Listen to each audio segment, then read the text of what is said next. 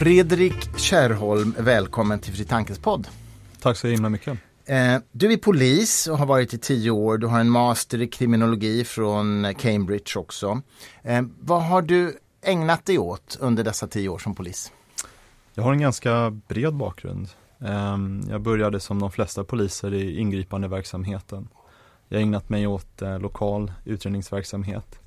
Jag har ett antal år jobbat på Rikspolisstyrelsen, på Rikskriminalpolisen, det som numera kallas nationella operativa avdelningen, främst mot organiserad brottslighet på nationell nivå i form av underrättsanalys, jobbat med verksamhetsutveckling och för närvarande jobbar jag i, lokalt i, i Rinkeby mot problematiken i det som kallas särskilt utsatta områden. Är du liksom ute på gatorna nu eller jobbar du på kontor? Det är kontorsarbete. Okej, okay. kanske du är glad för eller? Um, jag jobbar emellanåt eh, ute och har gjort under hela min karriär. Mm. Jag tror att det är väldigt eh, nyttigt att eh, hålla sig ajour med, med den yttre verksamheten. Mm. Mm. Du kommer ju nu med en bok eh, som heter Gangstervåld. Det är helt enkelt ditt inlägg i debatten om hur man ska hantera eh, ja, gangsterkulturen och den, den gangsterkriminalitet som vi ju har i Sverige liksom i många andra länder. Kan du först säga någonting om vad fick dig att skriva den här boken? Vad är det liksom du vill adressera med den här boken? Nu eh, så är det ju en intensiv debatt om den grova brottsligheten och hur vi ska hantera den här. Men det är en ganska eh, sen debatt. Mm. De här problemen var för mig och många andra tydliga länge. Trenderna fanns där. Eh, så när jag inledde det här bokprojektet så var frågan inte fullt så här högt upp på, på agendan. Men i takt med framförallt en del eh, brott då som, som har stuckit ut. Eh, vi hade häromveckan en 12-åring som, mm. som sköts av misstag i en skottlossning. Mm. Vi hade ett brutalt eh, rån mot två tonårspojkar som blev delvis ett försök förmodligen då till att begrava dem levande. Mm. Eh, så, så, så har den här frågan fått mycket mer uppmärksamhet. Um, och det är ju oundvikligt som, som trenden har sett ut med allt fler skottlossningar och, och bombattentat. Mm. Um, men, men under lång tid så eh, fanns det ett begränsat intresse från både journalister och politiker att prata om de här problemen. Och fortfarande idag så tycker jag att man delvis underskattar problemets magnitud och man underskattar också hur mycket värre det kan bli om vi nu inte vidtar eh, adekvata åtgärder för att stävja det här gangstervåldet. Mm. Vi hade ju bara häromdagen också en, eh, ett, ett mord på Lidingö där eh, personer gick fram till en man i en bil och sköt ihjäl honom. Mm. Eh, som också verkar vara en del av en sån här gänguppgörelse. Hur, hur har den här brottsligheten utvecklats under de tio år som du har haft inblick i, i, i kåren så att säga, eller i polisarbetet i Sverige? Ja, då kanske vi får börja diskutera vad, vad, vad jag menar med, med gangstervåld. Mm. Och det handlar inte bara om skottlossningar och bombattentat. Skottlossningar och bombattentat är den yttersta och grövsta formen av det här gangstervåldet. Men till det här så hör utpressning, vi har rån, och vi har också eh, individer som, som tar plats, tar sig friheter i, i vardagen på ett sätt som inte heller nödvändigtvis är, är brottsligt men som kan upplevas väldigt obehagligt av, av många. Framförallt i de här grovt kriminella personernas eh, närmiljö. Mm. Eh, och det här problemet, min analys är att det här problemet har ökat eh, gradvis. Ehm, skottlossningarna är en indikation på, på problemets totala omfattning. Och där kan vi se att eh, de, de har ökat under, under lång tid. Polisen började räkna skottlossningar 2016. Mm. Sen dess har de ökat gradvis. När vi tittar på personer som skjuts i kriminella uppgörelser så handlade det om en handfull personer i början på 90-talet. Och förra året så sköts det ihjäl 42 personer enligt mm. polisens statistik. Mm. Um, så det är en dramatisk uh, utveckling men den har smugit sig på oss. Men vad beror den på då? Vad är liksom grundförklaringen till att just den här typen av gangstervåld ökar? En standardförklaring som kriminologer har framhållit i Sverige är att det framförallt har att göra med socioekonomiska faktorer. Mm. Jag vill snarare hävda att det framförallt handlar om kultur och moral. Sen kan det naturligtvis påverkas av, av socioekonomiska förhållanden. Men själva grundorsaken till att människor begår brott det kokar ner i den enskilde individens förmåga till självbehärskning, empatisk förmåga, eh, men framförallt moral.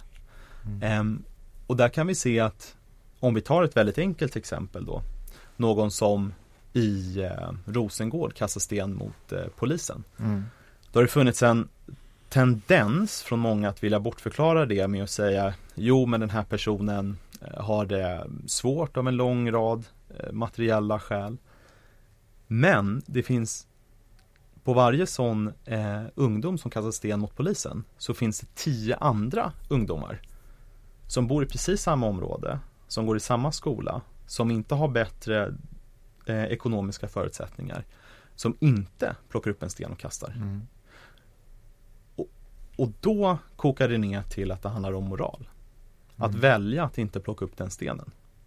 Um, och moral som förklaring till, till brottslighet är någonting som under lång tid har varit förbisett i, i Sverige. Men varför skulle då moralen försämras under de här åren så kraftigt? Det är en svår fråga. Det finns förmodligen inte eh, en faktor som förklarar det. Det kan vara väldigt många. Mm. I min bok lyfter jag bland annat upp eh, en oordning i skolan. Mm.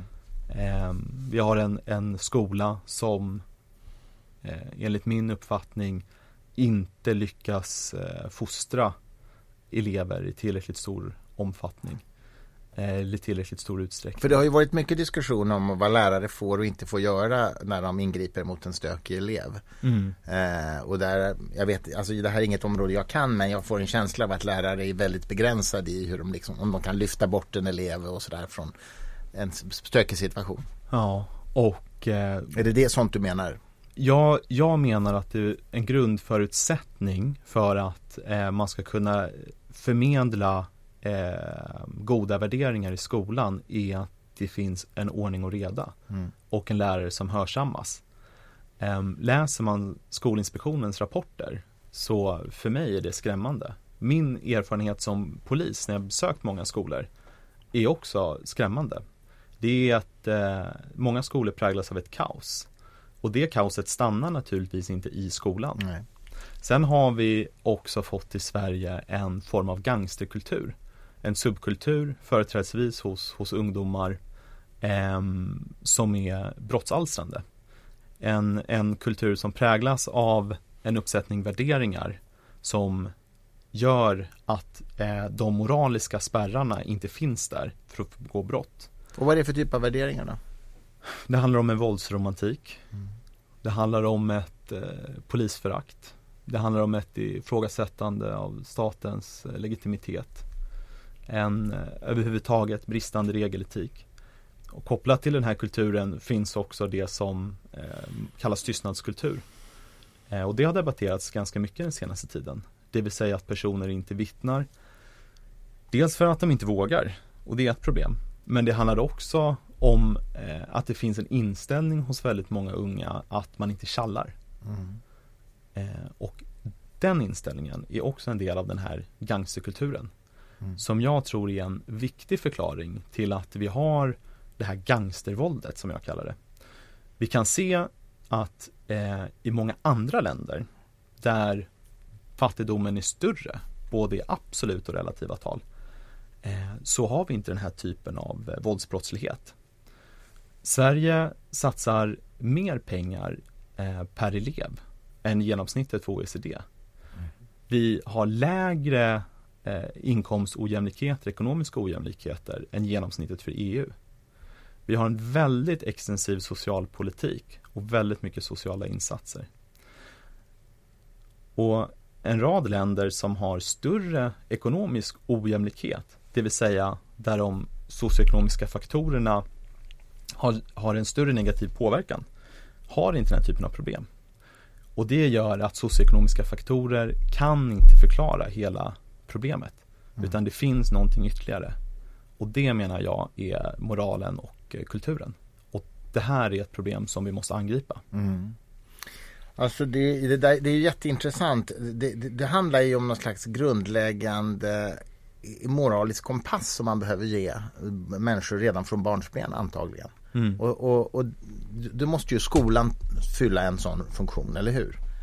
Ja, Antar jag att du tänker. I, i, uh, i allra högsta grad. Och sen, sen ska jag också säga att uh, den här idén om, om moral och kultur det är inte någonting som, som jag har suttit och snickrat mm. ihop på min kammare utan det här är teorier som jag har haft förmånen att, att studera i Cambridge. Mm. Där har vi bland annat en, en svensk professor, Per-Olof Wikström, som har skrivit eh, väldigt mycket och forskat om just kulturen och moralens mm. Eh, betydelse. Um, och det här är någonting vi, vi måste adressera. Hur kan vi få ett eh, samhälle, och det här går ju naturligtvis inte bara att läsa genom skolan. Det handlar genomgående om föräldraansvar, om eh, mediebolag. Eh, hur, hur kan vi få ett samhälle som gemensamt motarbetar en destruktiv kultur och istället främjar en god kultur med goda värderingar. Mm. Ehm, jag är väldigt kritisk till att ehm, man från, från många mediehus ger så stor uppmärksamhet till de här gangsterrapparna. Um, mm. och det, det, är många som fnyser åt det för att det är lätt att låta som någon eh, moraltant och många gör en parallell till, till eh, rockmusiken under slutet av 1900-talet. Men mm. Men vi har, ett, vi har ett allvarligt problem med att ungdomar idag influeras av väldigt dåliga värderingar. Och här är gangsterrappen en, en del av den problematiken. Mm, mm, ja, jag förstår. Men um, jag, jag, jag, tänker så här, vi, vi, läste ju nyligen i tidningarna om hur otroligt riskabelt det är att vittna. Det var någon ung pojke som blev liksom jättetrakasserad utav utav då småkriminella gäng för att han hade vittnat. Mm. Nemo eller Nimo eller vad han hette. Vet du vad jag menar? Mm. Um, hur ska man komma till rätta med, med det problemet då? Att människor helt enkelt, det, det, det, är mer safe att inte vittna än att utsätta sig för risken att bli trakasserad eller misshandlad. Mm. Hur ska man komma till rätta med det? Man måste nog vara ödmjuk inför att när man får ett samhälle som blir eh, eh, dysfunktionellt där kriminella krafter växer sig eh, starka så är, det en ut, så är det en situation som är väldigt svår att komma till rätta med. Mm. Eh, det finns ingen enkel quick fix. Det finns väldigt mycket man, man kan göra. Mycket som har föreslagits den, den senaste tiden med allt från anonyma vittnen till Nej. utbyggda vittnesskyddsprogram. Um, och utan att ha några synpunkter på de, de enskilda eh, förslagen så tror jag att förutom det så behöver man också kraftigt skärpta straff. Mm. För det handlar också om att de som vittnar mot personer eh, gör ofta det mot personer i deras eget bostadsområde. Och är väl medvetna om att om den här personen döms till fängelse så är det stor sannolikhet att vederbörande snart kommer vara tillbaka på gatan mm. i mitt bostadsområde. Mm. Så att, att eh, skärpa straffen eh, och ge människor en, en, en trygghet i att personer som döms inte kommer ut förrän om en lång tid framåt. Eh, det är en av flera viktiga pusselbitar. Det var ju ett gäng nu som blev ställda inför rätta i Danmark för mord och fick ganska långa fängelsestraff om jag förstod saken rätt. Eh, är det stor skillnad på dansk lagstiftning och svensk lagstiftning i det här avseendet? Jag är inte någon expert på dansk Nej. Eh, lagstiftning. Men det som blev tydligt med den domen är ju att man dömer ungdomar mycket hårdare. Vi har i Sverige en lång tradition av att särbehandla yngre personer från 15 upp till 21.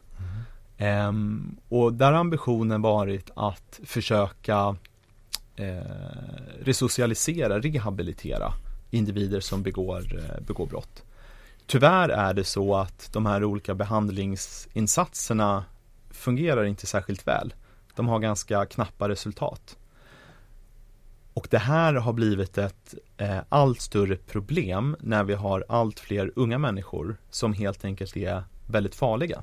Mm. Um, och i de bästa världar skulle man naturligtvis önska sig att, att det gick att få unga människor som, som är väldigt våldsbenägna att bli goda laglydiga människor.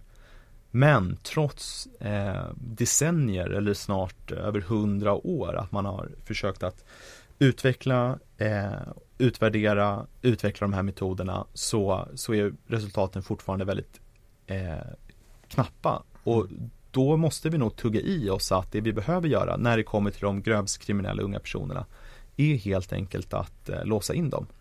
Och då är det främst för att egentligen skydda andra människor från dem snarare än att få ordning på dem? Jag tror att utgångspunkten i allt straffande bör vara att eh, påföljden som, som döms för en gärning ska vara proportionerlig. Mm. Och utgångspunkten bör vara att det utdöms ett rättvist straff och mm. att brottsoffret får upprättelse.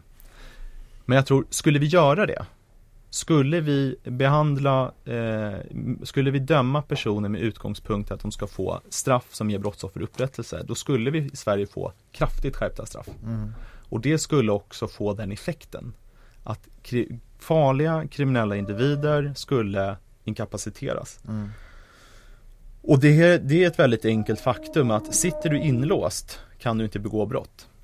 Nej. Det är också så att om man låser in en ung person under lång tid den personen blir inte en bättre människa för det. Men med stigande ålder så avtar benägenheten att begå brott. Mm. Det är inom kriminologin känt något som, känt, eh, som crime age curve och det är ett väldigt starkt samband. Mm.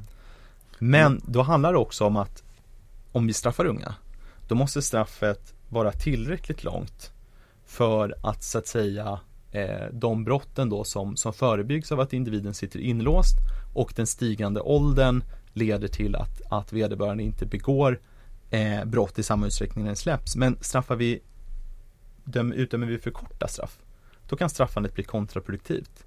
För då visar forskningen att eh, unga personer som sitter inlåsta blir mer brottsbenägna. Eh, risken jag ser nu när vi rör oss från att, att vårda unga kriminella till att straffa dem, att det blir otillräckliga straff och att det snarare förvärrar situationen. Mm, intressant.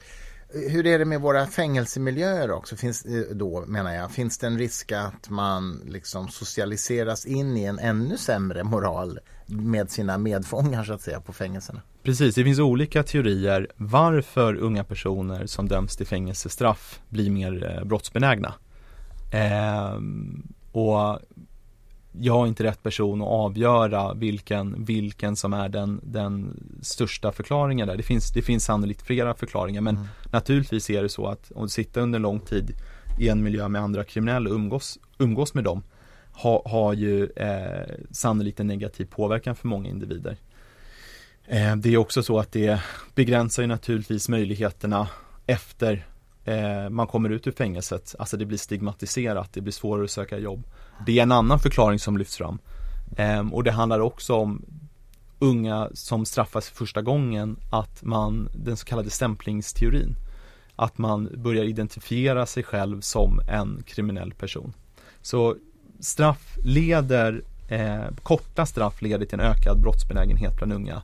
Men om straffen är tillräckligt långa så avtar brottsbenägenheten på grund av stigande ålder. Mm. Och det har att göra med bland annat att eh, hjärnans frontallob som, som i hög grad styr vårt konsekvenstänkande.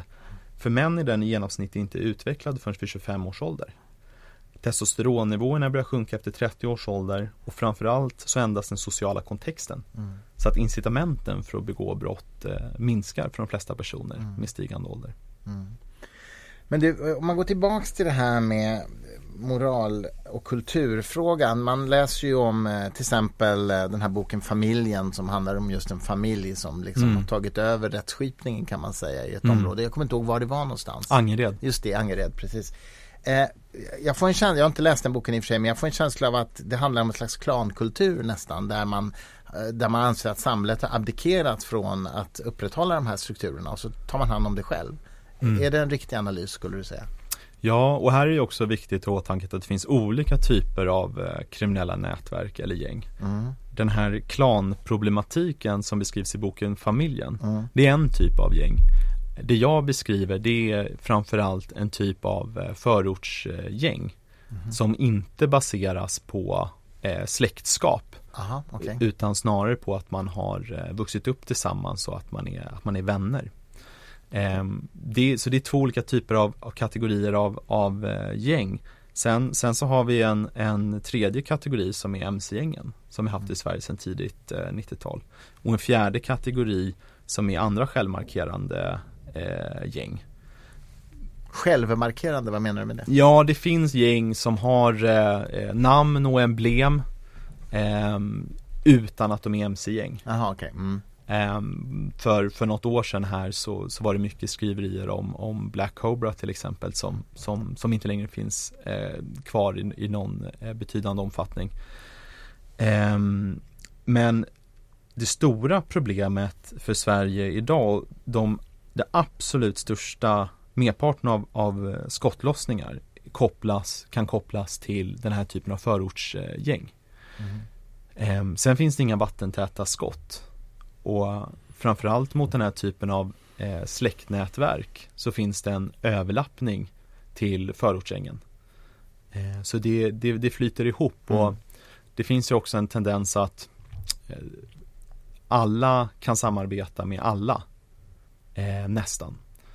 Uppstår det en möjlighet att eh, begå brott och det finns individer som har olika förmågor som kan samarbeta, som hittar varandra, så gör man det i regel. Mm, Okej, jag förstår. Men du, eh, om man nu eh, ska komma till rätta med det här. Jag menar, du säger dels är det en moral, en kulturfråga som man måste, det är en slags bildningsfråga från unga år. Men, men om man tänker ur ett rättsperspektiv eller polisiärt perspektiv. Dels har man väl infört blåljusbrott, eller heter det så? Alltså en speciell brottskategori för Ja. mot poliser. Ja, precis. Heter det blå, blåljusbrott? Ja, det tror jag man kallar det. Ja. Ehm, och man har gjort en rad olika sådana här uh, straffskärpningar och nya kriminaliseringar. Men det jag efterfrågar det är att man tar ett helhetsgrepp och gör en total översyn av straffrätten Mm. och genomgående höjer straffen. Eh, nu, nu, nu, nu gör man olika eh, nedslag i Mm. olika typer av brott och justerar lite här och där. Och det finns också en baksida med det att, att det gör systemet eh, mindre logiskt. Mm. Ehm, men jag, jag tror att den, den här diskussionen är väldigt komplicerad och jag tror det gäller att hålla isär vilka eh, åtgärder så att säga där man angriper symptom och vilka åtgärder som angriper orsak. Vilka åtgärder som är eh, snabba och vilka åtgärder som är mer eh, långtidsverkande. Och hårdare straff, det är väldigt viktigt för att möta det här akuta hotet. Mm. Och eh, USA som är ett noggrant studerat exempel, därifrån vet vi att eh, hårdare straff kan ha en betydande effekt för att minska brottsligheten. Mm. Eh, sedan så räcker inte hårdare straff eller högre brottsuppklaring eller fler poliser. Mm. Eh, det, kan, det kan minska brottsligheten och det kan minska brottsligheten rejält. Men vi behöver också kombinera det med andra typer av åtgärder och här handlar det om att angripa orsakerna och då tror jag en viktig sak är att eh, på något sätt angripa gangsterkulturen. Mm. Men hur ska man göra det då? Hur, hur ska man göra det? Förutom en Det- bättre skola, mer ordning i skolan och sådär. Det är svårt. Ja. Utan, utan några jämförelser i övrigt så hade vi på 90-talet ett problem med, eh, med främlingsfientliga värderingar som manifesterades i, väldigt tydligt i skinheadskulturen och vi hade vikt makt, eh, musik, vikingarock. Ja. Eh, många skolor eh, förbjöds, förbjöd att, att vit maktmusik eh, spelades. Mm. Okej, jag Ehm. förstår vad du tänker. Ja. Sveriges Radio och P3 spelade ingen eh, vit maktmusik. Nej, just det. På motsvarande sätt skulle, eh, skulle ansvarsfulla mediebolag och skolor idag säga att eh, den här typen av gangsterrap som sprider eh, sprider dåliga ideal, den tillåter vi inte. Mm. Eh, det skulle naturligtvis inte göra att problemet upphör. Nej. Men det är en signal. det är en signal och förhoppningsvis kan det påverka lite på marginalen, vilket också är betydelsefullt. Att föräldrar är medvetna om det här tror jag är jätteviktigt. Men skolan är också ett viktigt verktyg mm. för eh, att fostra framtidens medborgare.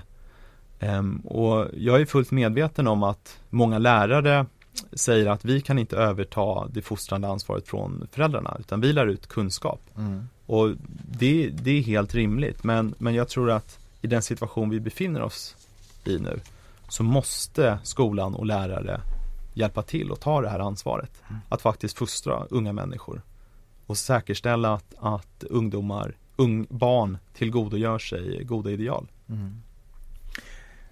Man har ju talat mycket om om eh, områden som är liksom no-go zones så att säga. Har vi det idag i Sverige? Alltså det jag menar där faktiskt inte polisen ens är benägna att agera? Eh, nej, det skulle jag inte säga. Mm. Det finns områden där polisen har svårare mm. att agera. Där man möter eh, mer motstånd. Eh, det finns olika eh, delar av, av utsatta områden där det finns en risk att lämna en polisbil obevakad för att den vandaliseras. Det finns delar av, av utsatta områden där, där det lätt kan samlas många personer, det blir en aggressiv stämning och, och, och man kan hamna i ett eh, trängt läge. Eh, vilket gör att polisen måste eh, förhålla sig till det här och man anpassar sin eh, taktik och, och, sin utrustning och sitt arbetssätt. Eh, så det är i många områden idag svårare att arbeta. Men det finns inga områden dit polisen eh, inte åker. Okay, nej, okay. Ehm, på den rent juridiska sidan då, eller rättare sagt domstolsprocesserna. Man har ju diskuterat nu att ta bort den här så kallade omedelbarhetsprincipen i, rätts, i, i rättssalen. Kan du, kan du förklara vad det är först och främst för lyssnaren och varför det är bra att ändra på det?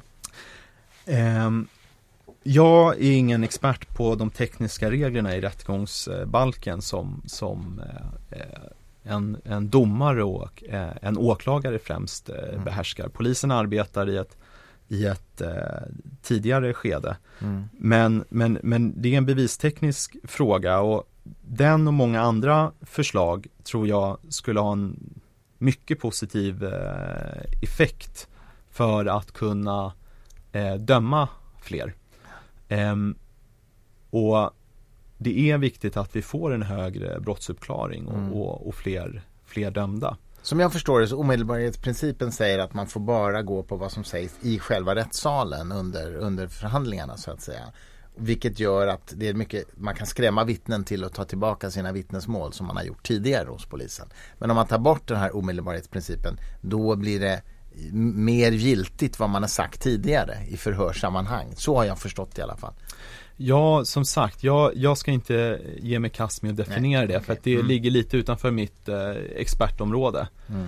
Eh, men, men helt klart är det så att eh, man, man bör göra mer, se över rättegångsbalkens regler för att eh, öka, öka möjligheterna att, att eh, leda i bevisning att de här grovt kriminella har begått eh, brott. För att mm. dagens regelverk är genomgående, är dagens regelverk inte anpassat för den situation vi har idag. Med kriminella som, som du nämner, ofta skrämmer vittnen till, till tystnad. Mm. Um, och inte ens det behövs utan det handlar om att många kriminella har ett sådant skrämselkapital idag. Att personer som har sett och hört saker, de berättar inte det från första början. Mm. För att man vet att det kan vara farligt. Mm. Din bok nu, Gangstervåld. Eh, du säger själv om den att eh, många poliser kommer hålla med dig om din analys i boken men färre straffrättsspecialister och kriminologer kommer hålla med dig. Varför tror du att det är så? Det finns ett väldigt stort eh, eh motstånd mot hårdare straff. Eh, och det, det, det, vill jag hävda i hög grad är ett eh, ett, ideologiskt motstånd. Ehm, under, under lång tid så har det pläderats i Sverige från, från kriminologer att eh, hårdare straff inte fungerar. Mm. Det har inte uttryckts så kategoriskt, men min erfarenhet är om jag frågar en person som anser sig vara relativt allmänbildad om straff så kommer den personen vara av uppfattningen eller har åtminstone till, till dagens debatt varit av uppfattningen att eh, hårdare straff inte fungerar. Ehm, och man har också under väldigt lång tid i Sverige haft en, eh, haft en behandlingslinje i, i hela straffsystemet. Utgångspunkten har varit att eh, individer ska rehabiliteras. Eh, vilket man inte minst hör på, på namnet på den myndigheten som verkställer påföljder i Sverige, nämligen kriminalvården. Ja, just det. Mm. Så nu är det i den offentliga debatten, både från vänster till höger, så, så är det väldigt många förslag om, om straffskärpningar. Men fortfarande så är det så att det är ganska marginella justeringar av ett väldigt milt system.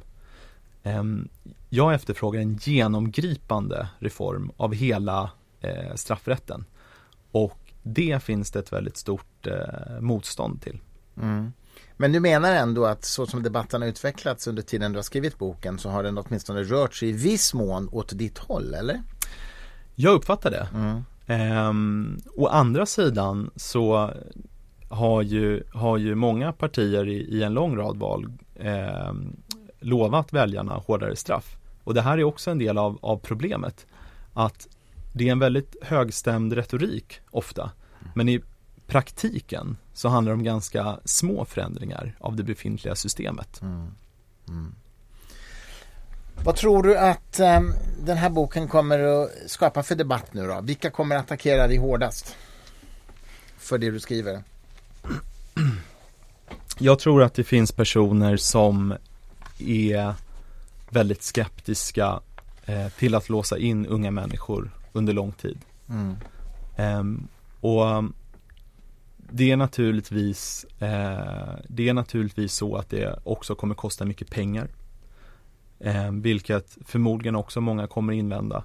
Men då ska vi samtidigt komma ihåg Att Sverige har EUs dyraste fängelseplatser.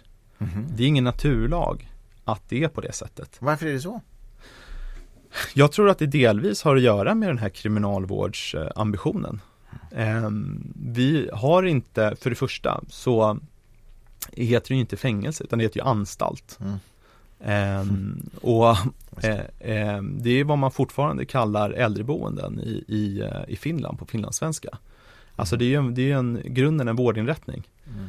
Eh, och det finns, på svenska anstalter så är, är det en hög levnadsstandard. Ehm, och en väldigt hög personaltäthet. Jag tror att vi kan, kan bedriva en mycket mer kostnadseffektiv eh, kriminalvård. Men när du, när, du, när du var på polisens nationella underrättelseenhet och jobbade med strategisk verksamhetsutveckling och sådär. Eh, vad, vad får du för respons inom poliskåren för de här idéerna? Det är, det är en realitet som, som alla poliser eh, konfronteras med tidigt i sin eh, karriär. Att vi kan göra ett väldigt bra arbete, se till att personer döms för brott och blir inlåsta. Men eh, många av dem inom ett antal månader eller år befinner sig ute på gatan igen. Mm. Eh, och väldigt få av dem går då till Arbetsförmedlingen och söker ett heligt arbete. Eh, de, flesta fortsätter, de flesta grovt kriminella personer som döms till fängelse fortsätter, fortsätter med sin brottslighet. Det syns även väldigt tydligt i statistiken. Av alla som dömdes till fängelse 2019 så hade 40% tidigare avtjänat eh, ett fängelsestraff. Mm. Ungefär 8000 personer som dömdes till fängelse 2000, eh, som lagfördes 2019 var tidigare lagförda för brott eh, tio gånger eller mer. Oj. Mm. Just, okay. Intressant statistik. Ja. Så, så, så du, du, din känsla är att inom polisen så tycker man liksom att vi får in dem men sen är de ute igen så det känns ganska hopplöst. Är det det du menar? Jag tror inte att det finns en känsla av hopplöshet. Nej, okay. Men jag tror att det finns hos många en frustration mm. eh, av att, att vi har korta fängelsestraff. Eller för få utdömda fängelsestraff. Och då menar jag inte att det är för få som fälls, utan av de som fälls till exempel. Så av alla som döms för rån så är det bara hälften av dem som döms till ett fängelsestraff. Mm. Det genomsnittliga fängelsestraffet i Sverige, det är bara 11 månader. Mm. Det, här, det här är sånt som, som hos mig i alla fall har orsakat en, en stor frustration. Mm. Eh, samtidigt som det under, under hela mitt yrkesverksamma liv har funnits en, en kriminologi som kriminologer i Sverige som har menat att eh, hårdare straff eh, kommer inte minska brottsligheten. Ehm, och det, det var en uppfattning som jag själv tillgodogjorde mig när jag läste in en filkand i kriminologi vid Stockholms universitet. Sen har jag haft förmånen att läsa in en master i kriminologi vid, vid Cambridge. Mm.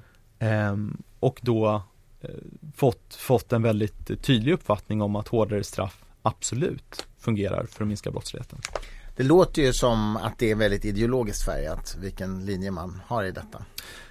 Snarare ja, än vetenskapligt. Ja, och det handlar ju också om att eh, om du är, är, är eh, kvantfysiker mm.